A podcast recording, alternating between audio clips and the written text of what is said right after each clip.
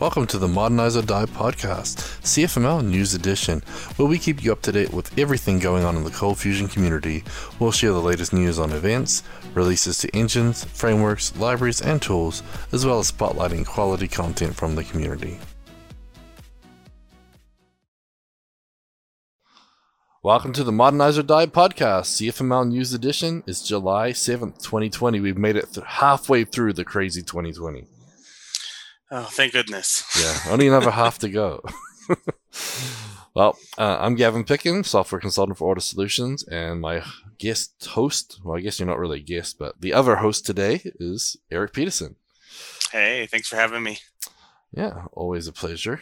We get to mix it up a little bit here and there. Um, but yeah, so let's get straight into it. We want to th- first thank our sponsors, Ortus Solutions, who are our employers, but also uh, they they basically fund this podcast. So if you were looking for live training from your favorite box product, uh, Ortus Solutions has you covered. This month, we already have two live workshops scheduled.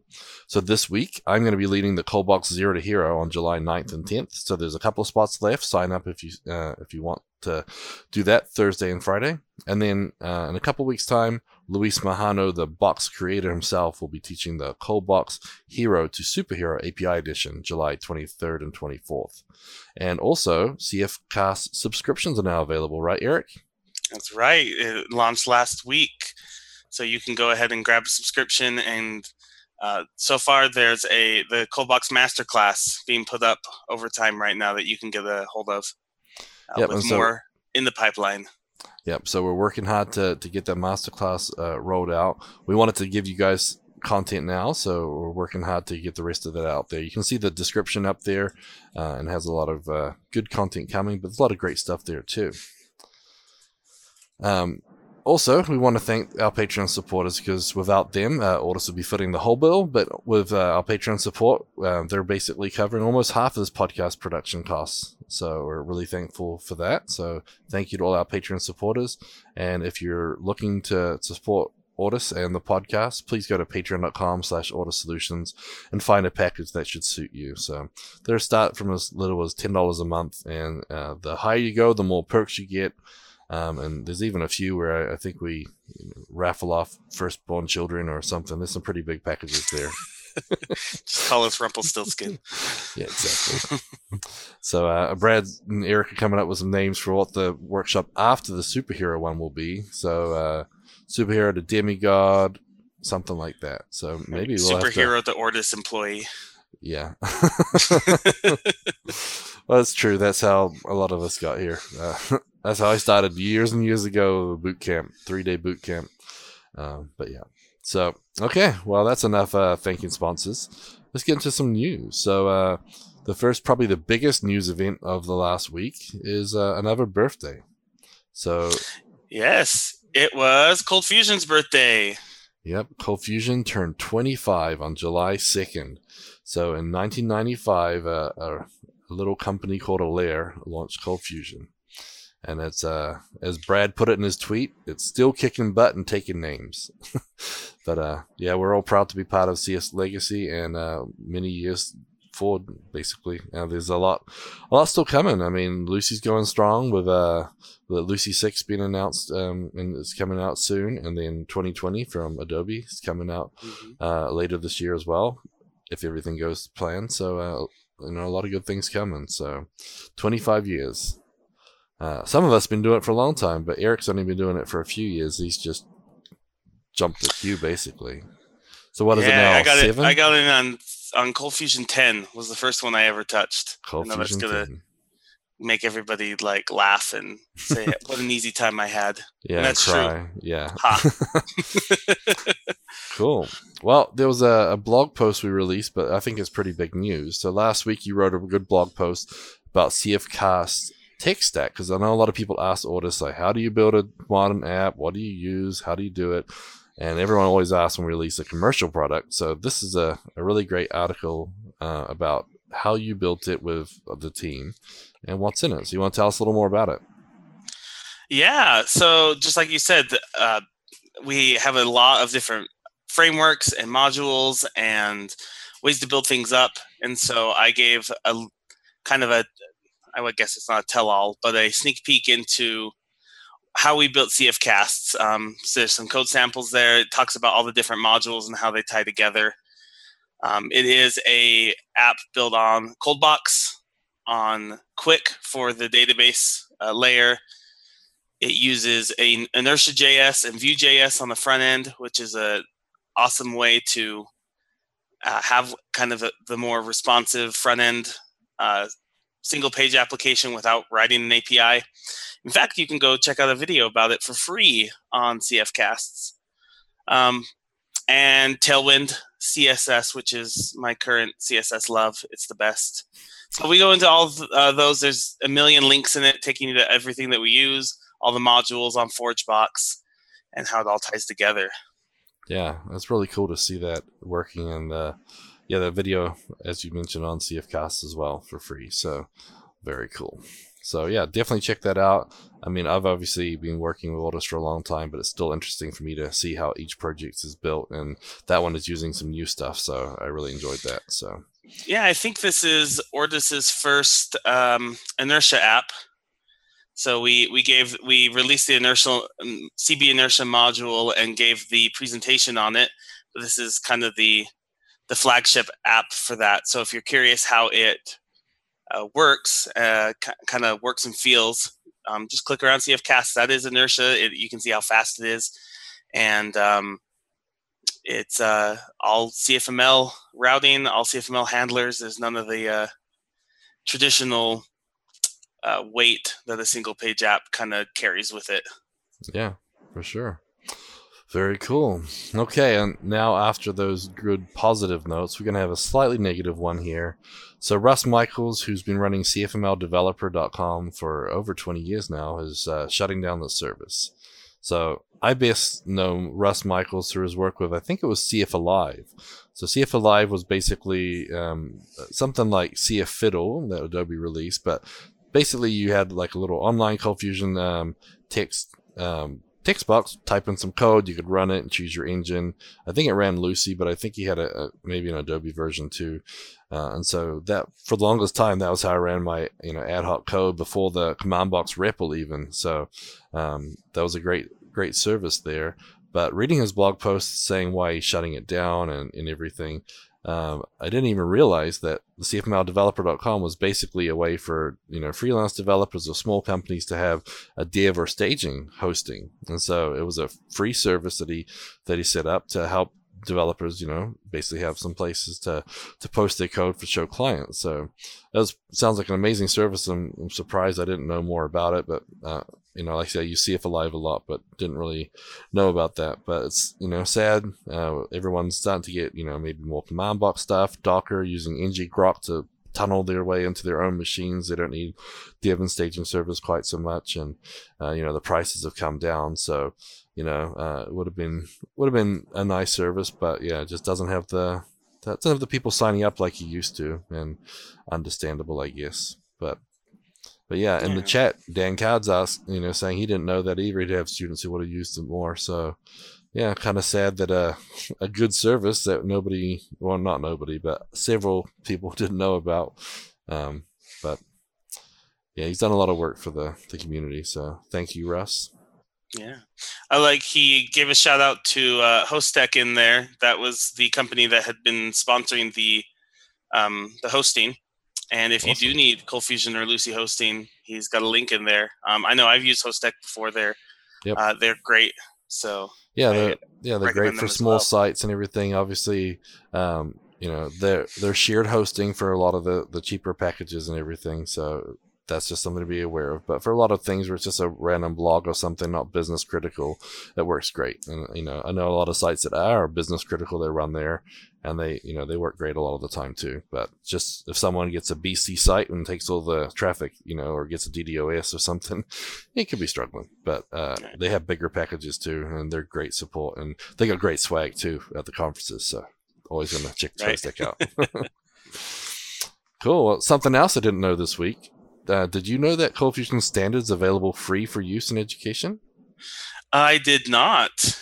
So uh, Charlie posted this on the coldfusion.adobe.com portal, but um, you know, like he says, most of us knew that this being free for development use or whatever, but apparently education, students, teachers, staff can obtain standard CF licenses and they can use it for learning. So they don't, they can't use in production for those licenses, but still, you know, you could have development servers, shared class servers, um, you know, staging servers, you know, all that type of stuff, and all for free. So there's a, it's part of the FAQ and the the blog post here that Charlie wrote. It's a great one, gives you a lot more detail, and then obviously it links to all the places where he got that information. So that was definitely news to me, and pretty cool too, considering how many people complain that Adobe doesn't give enough free, uh, you know, Cold Fusion things.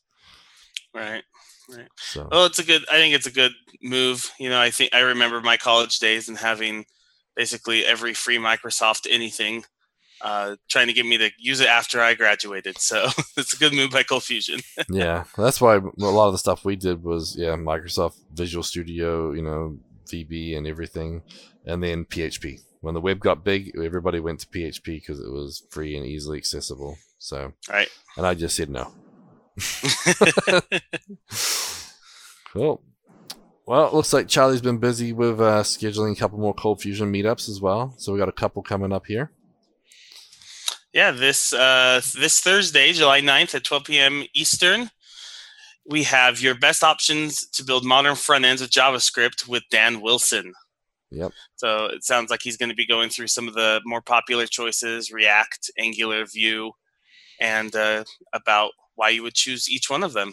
Yeah, I like how he emphasizes a lot of it comes down to not only your circumstances but your philosophy too. So, mm-hmm. and, and, that's why I, I've you know I think it fits so well for a lot of Cold Fusion developers to to go to Vue because it's much like CFML tags, you know, like very similar to HTML. You just add a couple of things in and you get your view, you know, functionality. But some people like writing, uh, you know, HTML inside of JavaScript inside of HTML inside of JavaScript, but I don't. but it know, seems like with all of these, it depends on which one you started with. Exactly. Yep. if you started with Angular JS, you know, the original one, you're probably using Vue now because it's kind of the same yeah. And maybe you went kept going with Angular, or you started with React and you're on that, and or you're a well, glutton Ember, for punishment and you've tried everything. Yeah, I mean, I think Ember was very similar to React. It was more you know, uh, script based. Em- Ember's been around longer than all of those, but mm-hmm. it, it's kind of the the dark horse, you know. Yeah, well, I remember Sencha too. Sencha was very similar to that as well. You know, so there's there's definitely yeah the, the history of them, and you you sort of evolve over time, and some of them just more than others. But yep. Yeah. And then we have another one too by TJ Van Toll. Uh, that's next week, July 16th. He's going to be talking about how native mobile development changed the way he writes web apps. So I think this is an interesting one, you know, sort of a lessons learned, you know, and yeah, I mean, you working on iOS and Android applications and actually learning something from it and coming back and yeah, just change the way you, you think about web stuff. Now, I, I've heard TJ talk before. I believe he works for NativeScript. So you're going to learn a little bit about what NativeScript is. It's kind of a, a React Native, uh, Cordova, those kind of things. I think it's more on the side of compiling the native, though. But um, mm-hmm. um, so I think that's what he's going to be going in there. So that that could be really interesting. That's yeah. uh, Thursday, July 16th. So a week from Thursday. Yep. And then the next week we have another uh, um, meetup, or basically a Adobe webinar this time, by uh, Kailash Balani, Balahani, sorry. And these have been talking about understanding the what, when, and how the API manager architecture and its various components. And so uh, a deep dive into the API manager uh, and and figure out, you know, basically the how that works and you know looking at components including data store, server, and Elasticsearch. So I guess it makes sense, but I never knew that it had the Elasticsearch component in there too. So I did not either. So interesting. And then the week after, Adobe has another webinar uh, with Nimit Sharma, and that's going to be July 30th, and that'll be a bird's eye view of PMT, which is the now my brain's gone. That's the performance monitoring tools. Monitoring. Yeah. yeah, performance monitoring tools. So bird's eye view of the, the architecture and how to harness its true potential. So that was pretty interesting because uh, I know that 2018 had um, the PMT, so I wonder if there's going to be any major upgrades in 2020. I'm on yeah. the pre-release, but I can't discuss it. But I'm just sort of curious. You know, a lot of times when they release these products, you know, we always wonder how much are they going to work on them, update them, and tweak them. And I know previously we've mentioned they have done some updates to the PMT since it was released, but I'm kind of curious. So this will give us a bird's eye view and really dive into how that works. And yeah, so I'm looking forward to both of these because I don't know too much about either of them. Um, Ortus works with projects from Adobe and Lucee product, products, and a lot of times I'm on the Lucee one, so I don't get to dive into the new Adobe stuff as much as I would like. So right. I might have to get my skills up here. It's neat that uh, for the next four Thursdays, there's a webinar that we can attend. Yep, there is, and so. we have uh, an Ortus one coming up, but we're still trying to decide what to do it on. So we'll have one there. We'll announce that next week, hopefully. So uh, we'll have to draw straws and see who's next. So I know it won't be Luis because he's doing a training. So um, probably won't be him. It, but yeah, if you have something that you'd like to hear us present on, go ahead and drop us a line on the website or on Twitter, and we'll uh, put it in the running. Yep, and then that same applies to CF Cast too. We didn't mention that earlier, but um, we're looking for content ideas. We got a schedule we're trying to build up for what to you know what recordings we should make. But if you have any uh, preferences, we can try and move them to the top of the list. So yeah, there's a, a page on CFCasts, cfcasts.com slash support. You can drop us a line in there and tell us what you'd like to see. Um, we probably have it on the list already, but it will help us know what we should be focusing on first. Yep, exactly. And just a quick reminder here for the state of the CF Union. Um, basically, that's a, a great survey. It's been running since January. Uh, they did a partial update, I believe, in April, so about three months in, and we had 484 respondents at that point. Uh, I just uh, sent a message over to Michaela TeraTech asking when it will end and when will the partial updates be, partial results be updated to. So hopefully we'll have information next week on on that because that we get that question a lot. But yeah, if we had 484 respondents in the first few months, uh, hopefully another three months have passed, we might have a, another chunk. Maybe we can get close to that thousand. So TeraTech.com, uh, you can take the survey there and you can see the partial results as well. And vote for our podcast. We want some, uh, you know, we want some love too. cool. Well, moving on, we next have conferences. So tangential to the Into the Box conference are all the workshops that we had to spread out due to availability. So this week I'm teaching the Coldbox Hero to Zero. Uh, zero to hero. Got to make sure I got the right way there. I'm not going to make you dumber, honest. Hopefully. Uh, but so July 9th and 10th, and it starts at uh, 9 a.m. Central, so 7 a.m. Pacific, and then goes till uh, 2 p.m. Pacific or 4 p.m. Central. Uh, two day workshop, uh, we do give you time for lunch and you know and all that stuff as well. But two day workshop, we're going to cover a lot of great stuff. And then two weeks later, Luis is going to be talking about Coldbox Hero to Superhero API Edition. But yeah, a lot of great content. Eric did a big part of writing the Coldbox Zero to Hero, so you know it well. We've both taught it several times. So yeah, I was going to say you are the the expert on this, the veteran. Uh, this is probably your like I don't know seventh or eighth time through this workshop. Know. It might be, but yeah, the last couple had to fly solo because at the conferences usually Eric and I will spin off, take turns, and one person will lead and the other one will help people, and vice versa. So it's kind of strange to do the whole thing by myself, but it's okay. We're doing well. We're we're picking up stuff, and this week we're even gonna uh, make a pull request to see if Migrations to update some of the the documentation. Someone was mentioning something about documentation wasn't right. So I might even teach Yay. them how to make a pull request and then they'll learn that too. So, but yeah, so two great workshops this month. Um, again, a couple spots left in mine this week. Uh, sign up as soon as you hear this. Uh, you can find out more information on ortussolutions.com slash events. And I would love to see you there. Okay. Uh, oh, should better tell you, podcast 10 is the coupon code to get 10% off. And if you're an ITB attendee, you can save 15% uh, if you got the, the code. If not, contact us and we can get you a code to, to save some money on that. So definitely don't miss it out. Well, there was one announcement this week that a lot of people have been waiting for. Last year at CF Summit, they brought back the Adobe ColdFusion certification, and it is now available online. Yep, since uh, CF Summit East couldn't go ahead and the, the training was scrapped because of that, uh, and the West one now has been um, going online as well. They they had to move it all online, so the registration is now open. You can find out more about it on the adobe.com slash product slash coldfusion dash family slash certificate certificate.html. We'll post the link for convenience. I'm sure you all got that and you're all ready. yeah, Kiwi talking with an accent really fast, but yeah, so. Uh, yeah, they've had a lot of uh, you know a lot of success, a lot of requests for this, and so now it's online. Uh, I think it's really gonna blow up. So I know they had about hundred people passed at CF Summit last year.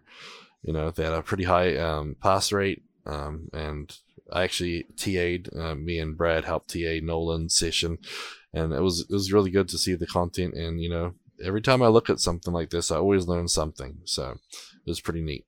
So definitely recommend it. They got lots of great video content and then the interactive multi-choice test at the end. Okay, and then so next we did quickly mention that CF Summit West uh, is actually going to be online now. So the date is tentatively in November. Uh, if you go to cfsummit.adobeevents.com, you'll see the site. You can register. It's a free registration, um, but no official blog post or announcement has been made. Um, so at this point, um, just sign up, and I guess we'll find out when we find out. Um, I haven't heard anything about speakers or anything yet, so I'm not sure if it's one day, two days. You know, we're gonna have five tracks at once like they usually do when they're in person or not. So we don't know too much about it, but uh, put you know put on your calendar November free conference from Adobe. So CF Camp, no news. So uh, we'll just keep waiting there. Okay, so let's get into the blogs, tweets, and videos of the week. You want to tell us about the first one? Yeah, we covered it a little bit before about uh, Charlie's blog post about ColdFusion Standard available for free use in education. Yep. And then next we have a blog from Ben Nadel. Um, so this one's talking about CF Document and how it intelligently re- reuses repeated image objects in uh, Lucee. So I thought this one was pretty neat. Uh, I like the fact too that a lot of them, um, you know, he, he includes videos or images to really help uh, make some sense of it. But mm-hmm. um, was pretty pretty good to read through. Um, the good thing is, is yeah, he did some tests with local URLs as well as uh, external URLs. But basically, when he had a repeating image with the exact same image path, um, he realized that it wasn't including each one in the PDF. So if you had the, you know, it was 95K or something with this PDF here, and then when he added it multiple times, it only went up by five kilobytes more. So 10 images uh, with 10 pages. So a lot more images and only really was a, a small change in the, the size. So that shows that it's being smart. And if you had, you know, multiple images, then obviously it just, uh, does that, but it was only about 40% larger, uh, where there was, you know, with multiple uh, images and, and that. So pretty neat. Um, yeah, it was one of those things you you'd hope it did, but you didn't really, you know, didn't really think about it because PDFs obviously encapsulate everything. So space is an issue. Right. Like you said, glad it does that. I would expect that and hope that. And that's the perfect Ben blog post is showing that something you hope is working is working, or maybe not working. yep. Now we have a typical TeraTech blog post here about Cold Fusion community guidelines, and so this one talks about you know the things that are happening. And Swansea Jack is the name of Lucee Six. I forgot the code name for that, but talking about all the good things happening in Cold Fusion and saying that it's not dead, and you know we should really be learning through the community. Uh, and then so they basically put together some community guidelines. And so just one of those things you should probably read through it, uh, you know, and just one of those nice, more softer topics. But yeah, just, you know, be nice to develop, you know, fellow developers, you know, give them more help than, you know, you ask for. Just, you know, just trying to make the whole community a better place. So nice fuzzy one to, to read there. So, but yeah, definitely need to have a strong community. Uh, the next blog was one that uh, was interesting to me uh, from Ben Nadel about cold fusion components versus cold fusion closures performance exploration. Yes, and this um, is the one in the video, and I listened to it. the whole way through because I found it very interesting. So the one of the reasons I found this interesting, we mentioned at the top of the show, like I came in Cold Fusion 10, right? Didn't have any of the background. And so the to read like that creating CFCs was expensive, like I I had never heard that or seen that. That was interesting. And it made me wonder, uh, Gavin being around a little bit more, is that kind of why like framework one is all one file? Was this idea that if I create multiple components, it's slow? No, I mean Framework One was originally started to be simple. You know, they just wanted to just throw one file in and then everything would work. You know, you don't need to copy hundreds of files and whatever. And like Coldbox was big and confusing. So the whole idea with Framework One was, you know, one file, and it started off small, but you know, it grew and just add a little bit here, add a little bit there, and so you know, it kind of grew into this God object, just like Blog CFC. It was a simple little CFC, and then it kept growing and growing so some crazy god object but i mean that's the reason originally was just simplicity you know and people cold fusion developers don't usually like frameworks very much so keeping it simple to easy to understand one file uh, i think that was more the reason not necessarily the cfc but it's i mean it's possible but it was it's, it came out the same time as um, coldbox 3 did so that's when Sean Corfield created Framework One. So Coldbox Three, um, I don't remember exactly when that was, but it's probably around the CF10 uh, timeline. You know, so Yeah. so maybe it wasn't. Yeah.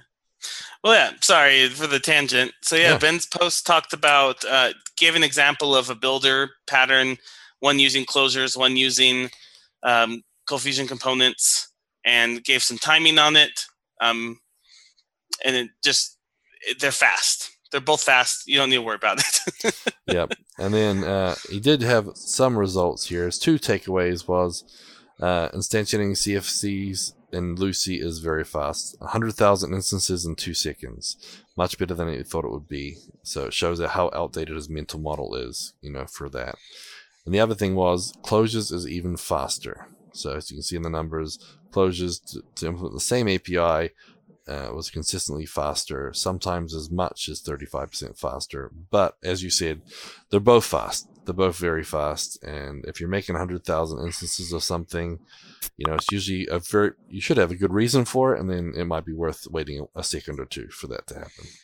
So, but like he said at the, the top of this when he started running the numbers you know like these kind of performance tests are interesting but not really indicative of your real world performance and also always measure before you change things you know you might be in a situation where um, the closure that you're creating is I, i've seen this in a couple of engines holding on to the scope and creating kind of a memory leak situation mhm. you and that might not be faster that might be a problem so definitely measure and then change instead of just using this blog post to say i have to use closures for everything Yep. Now, one of the things too, uh, a couple weeks back, I think we mentioned that there was a Lucee bug that somebody found where creating new Cold Fusion objects for one of our clients. I think it was last week. Me and Brad talked about it. For one of our clients, we were creating a, a lot of uh, a lot of Cold Fusion instances through Java, and so the Java proxy. If you created a new Java proxy every time, it was dramatically slowing things down.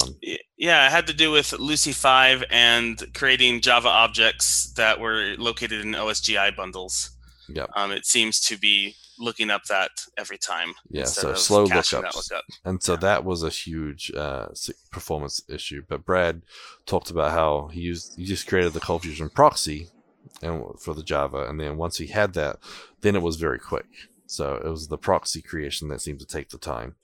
And so once he'd taken care of that, it was a lot quicker. So Yeah, it I think can be side effects. Yeah, I think specifically it's the it was the lookup that was taking time, and because he's caching the proxy object, you aren't doing the lookup every time. Yeah. Um, So- I'd assume uh, if we dove in that creating the object is fast, but the lookup was the expensive part. Yeah, exactly. So yeah, just wanted to make a side note for that for everyone who said, "Wait a minute, last week you guys said it was slow." There's a difference. There's a reason. Yeah. It was specifically Java objects with o- inside OSGI bundles. Yep. So Cool, cool. So next we got a tweet from James Moberg. yeah, this one's about uh, emojis Emojis Yep. cause problems. Yeah, Um, exactly. They're amazing, but like, uh, I, I guess if you haven't ever like, I, I will need to find the talk and throw it in the show notes. But there's a talk about Unicode and how insane it actually is to support all the different texts. And uh, this tweet from James talks about how encode for HTML does not do well with emojis, and his work around using the uh, emoji Java library and the CF emoji Java wrapper to switch out the emoji for like a placeholder, kind of like you see on GitHub or Slack, the, the colon syntax, and then have it encode it back into something that the browser will show as an emoji. Cool. Very sneaky. I know of all the things we like having emojis, but um, yeah, getting all the database and the drivers and everything to play well, that can be trouble. So I saw that. I'm like, well, we definitely need to talk about this with our emoji history. Cool. Uh, next, we just uh, reiterate about the blog post about CFCast Tech Stack revealed, so we can skip that one since we talked about it earlier. And then this one is not Cold Fusion, but it's JavaScript, and I thought it was pretty interesting too. I do not have a well, I have a pretty good understanding of JavaScript, but not the edge cases. And this double bang operator is uh, definitely an edge case for me. So- Yeah, this one actually does apply pretty well to Cold Fusion, with the caveat that what is truthy and falsy might be a bit different. Um, but Ben goes in. Ben Nadel wrote this one. The double bang operator is kind of a bit of a misnomer. Um, the bang or exclamation point negates something, right? It means not. And so double bang just does not not. And usually people use it to explicitly make something a Boolean right? So if you have an empty array and you put uh, the double bang in front, it will become false, right? Because an empty array is falsy and it makes it uh, false, the Boolean. And uh, Ben just goes into how, in most cases where he sees it, that's extra work because JavaScript and CFML will handle truthy and falsy values. You don't have to explicitly cast them. And so just pass in the value unless you need it to be explicit Boolean. Yeah, and so he, he basically went through the InVision app code and and looked for all the use cases, and he found the unnecessary ones and sort of explained why, which is really neat. Like I said, this is the type of thing that I need for you know just getting up to speed. And I've seen the double bang before, but it was one of those things that I'd seen it, and never really thought too much about it and what it did. So interesting. I like those Yeah, little I- hacks people use though. I, I thought it was interesting, and it's it's good to know how the system's working. I definitely have been guilty of using like an unnecessary double bang, mostly for my like readability. Sometimes when I'm doing an if check on like an a, a variable I know is like an array, my brain just doesn't parse that right. Yeah. It's- so yeah. But- it, it, it's good good to know. And again, this applies very well to Cold Fusion as well as JavaScript. Cool. And so yeah, so we double bang operator and ternary expressions, uh, an array filtering, React, uh, CX and class names, you know, AngularJS directives. So he's got gives quite a few examples. Uh, it's pretty interesting. And then Brad in the chat was actually saying that he uses the double bang and CF config because he needs explicit booleans in the WDDX files that ACF uses. So ACF uses WDDX for all its configuration settings, uh, and you know Lucee uses XML and everything, but the WDDX requires explicit boolean, uh, so that works pretty good. So interesting. Thanks again, Ben. Uh, speaking of Ben, we got another one from him about using CF Document to save InVision prototypes as interactive PDFs. Um, I thought this cool. was yeah. um, I mean, PDFs are pro- are, are and Cold Fusion support support of it is probably a reason why a lot of people used Cold Fusion. I know the, the first time I encountered it, that was a big part that we could create these documents, um, you know, with the CF document tag.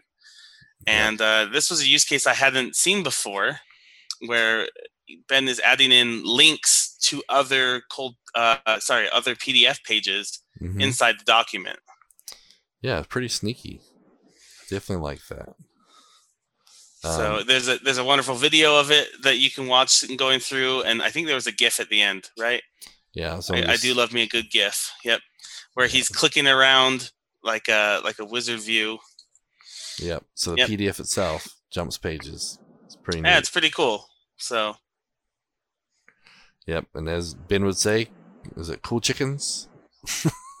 yeah, oh, I, I, something chickens. Yeah. Oh, Holy no. chickens or cool. For some reason I thought it was cool Someone in the chat, help us. Yeah.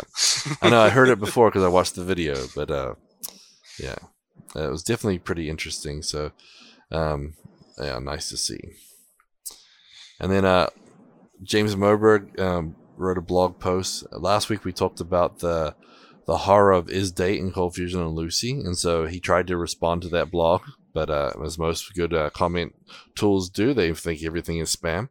Um, so he couldn't. Uh, yeah, so he couldn't do that. Um, so he responded basically with a blog post on his own blog site. Um, Yeah, and I I love the uh, the takeaway. It was you you can use is date, is valid date, and parse it as a date. Um, it made me think about uh, email validation. I don't know if you've ever seen those regex, Oh, and they're all like wrong. this huge one. Well, and they're trying to do everything, and at the end of the day, because emails are insane, right? Emails are just as bad as like Unicode in some ways.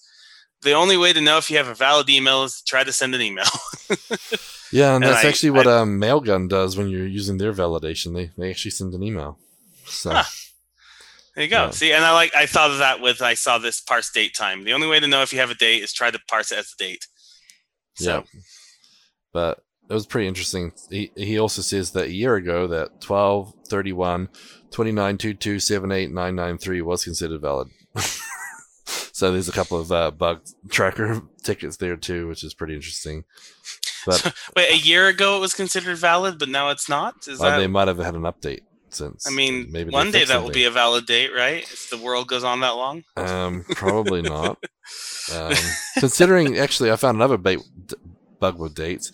You can't get past 2050. If you try and create a date in 2051 or further up, it assumes you mean 1951. Even though you put 2051 in it, it'll still convert it back to 1951. Oh, yikes! So, I, you know, we do the thing where I add so many years to it for like, I don't want this to expire anytime soon. Uh-huh. Um, yeah, and it was showing up as expired already. I'm like, what? Oh And man, so I basically figured out right at 2050 is when it said that's enough. So I think it was part of the. Actually, it might have been 2030 because it was. um Maybe it was 2030 because I think it was because of the the 2000 Y2K bug.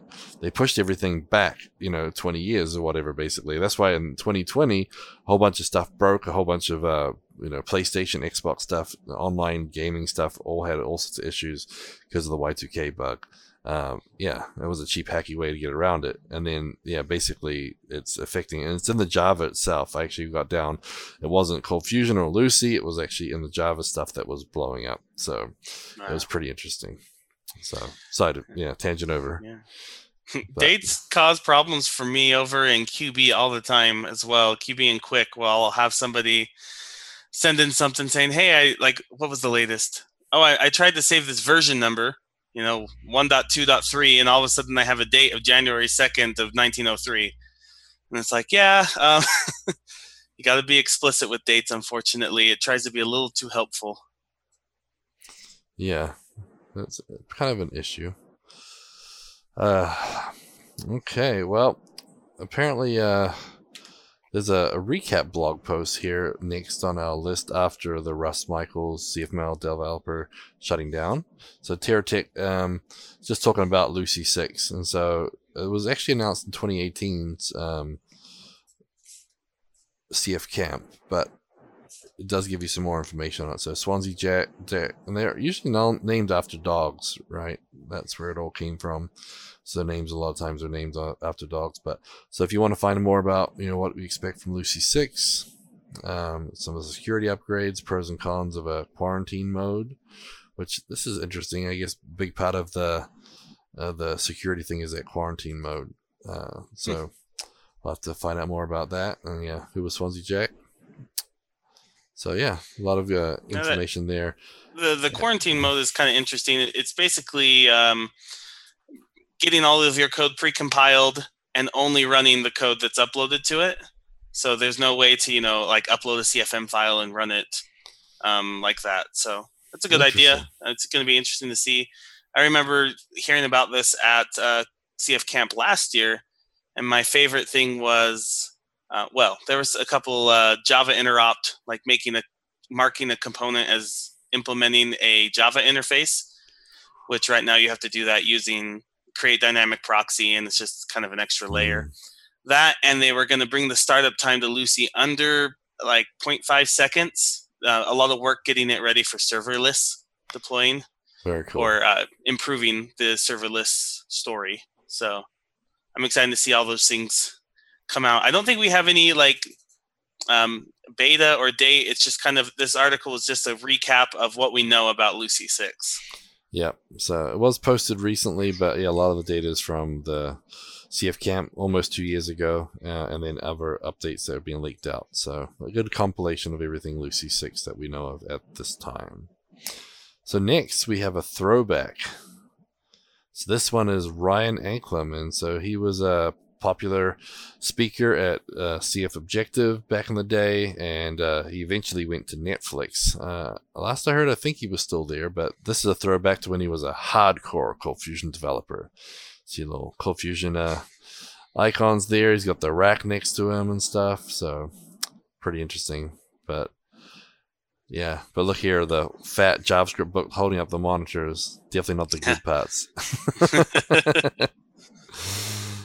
but yeah, so just a little throwback there. So I hope Brian's doing well. Cool. Well, that leads us to our next section, which is find a job. And this week we actually do have a couple of jobs posted. Um, so looks like they're looking for a full time Cold Fusion developer at um, looks like other country. So it's freelancer or contractor at remote. So I guess um, that was posted on July 1st. And then there was a Cold Fusion developer, freelancer, contractor, remote in India, also posted on July 1st. So two new jobs. We're at 50, uh, 47 ColdFusion positions from 35 companies across 23 locations in five countries. So uh, a good number of job postings out there. Um, again, thanks for Get CFML Jobs for you know scraping all those different uh, job sites and bringing us all the the job listings. So if you're looking for work, definitely look there first. Okay, so now onto ForgeBox module of the week. So this one's the one what we've been using in CF Cast. So you want to tell us a little yeah, bit about this? You can read a little bit about it on that article too. But this is the Stripe CFML module by John Berquist. You can find it up on ForgeBox. It's uh, modeled after the Node SDK um, minus the callback hell. it uh, and um, it, it's just it's everything you need to talk to Stripe, and we love Stripe. Stripe is amazing. So um, yeah, I, I guess the news about this one is it is just rock solid. You know, it does exactly what it needs to do. We haven't had any problems with it. Haven't had to go dive into any bugs or anything. Um, so yeah, yep. thank you, John, for saving us hours of writing it ourselves. Yep, and there's a lot of great information on this ForgeBox page too. It's really comprehensive. So yeah, really good to to see a nice, uh, solid Stripe implementation. I know that there's quite a few other payment gateways out there, um, but yeah, that's definitely a, a, big winner for a lot of people. And yeah, we're I using. Refuse to, I refuse to acknowledge any other payment gateway. It's only Stripe.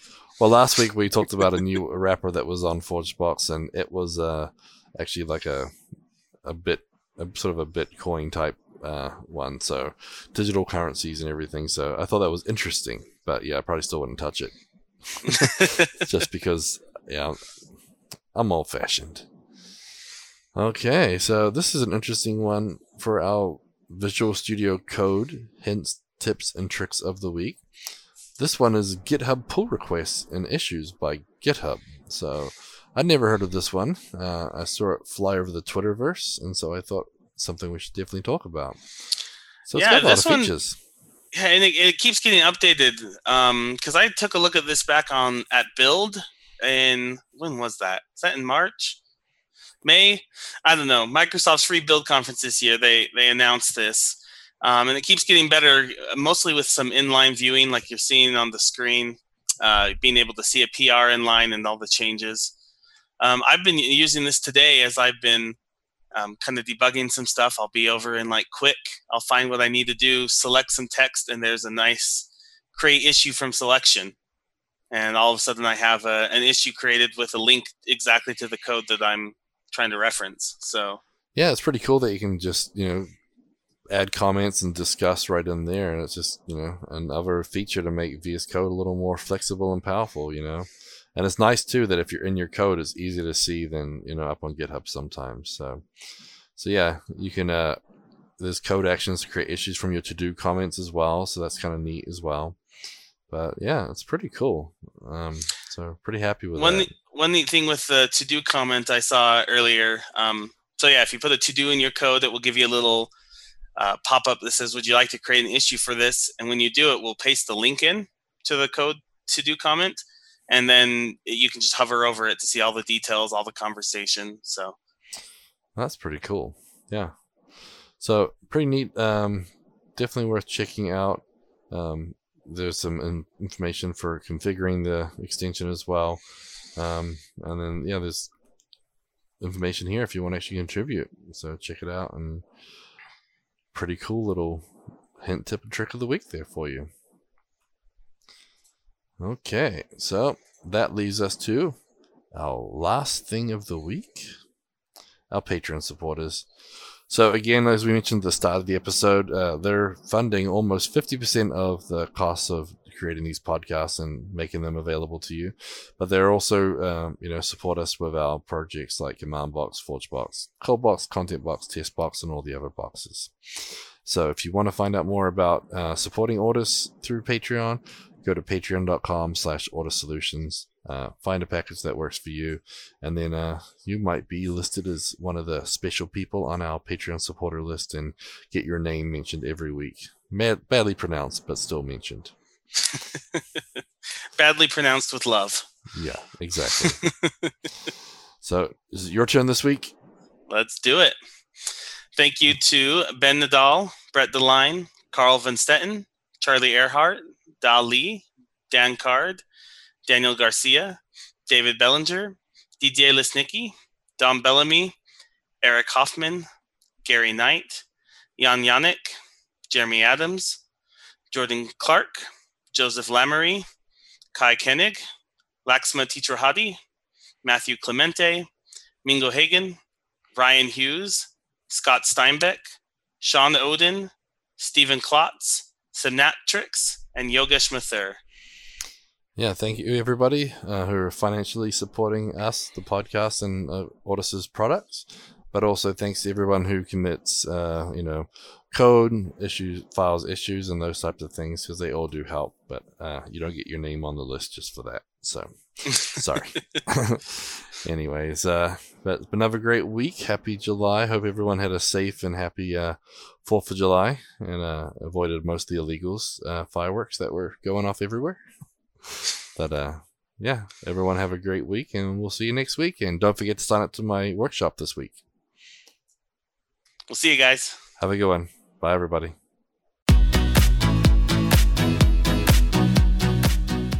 Show notes for this episode can be found at cfmlnews.modernizeordie.io, where you can also subscribe to your favorite podcast player like Spotify or iTunes. We also have the link to YouTube to find more videos just like this. The music used in this podcast is under a royalty free license from Sound.com and Blue Tree Audio.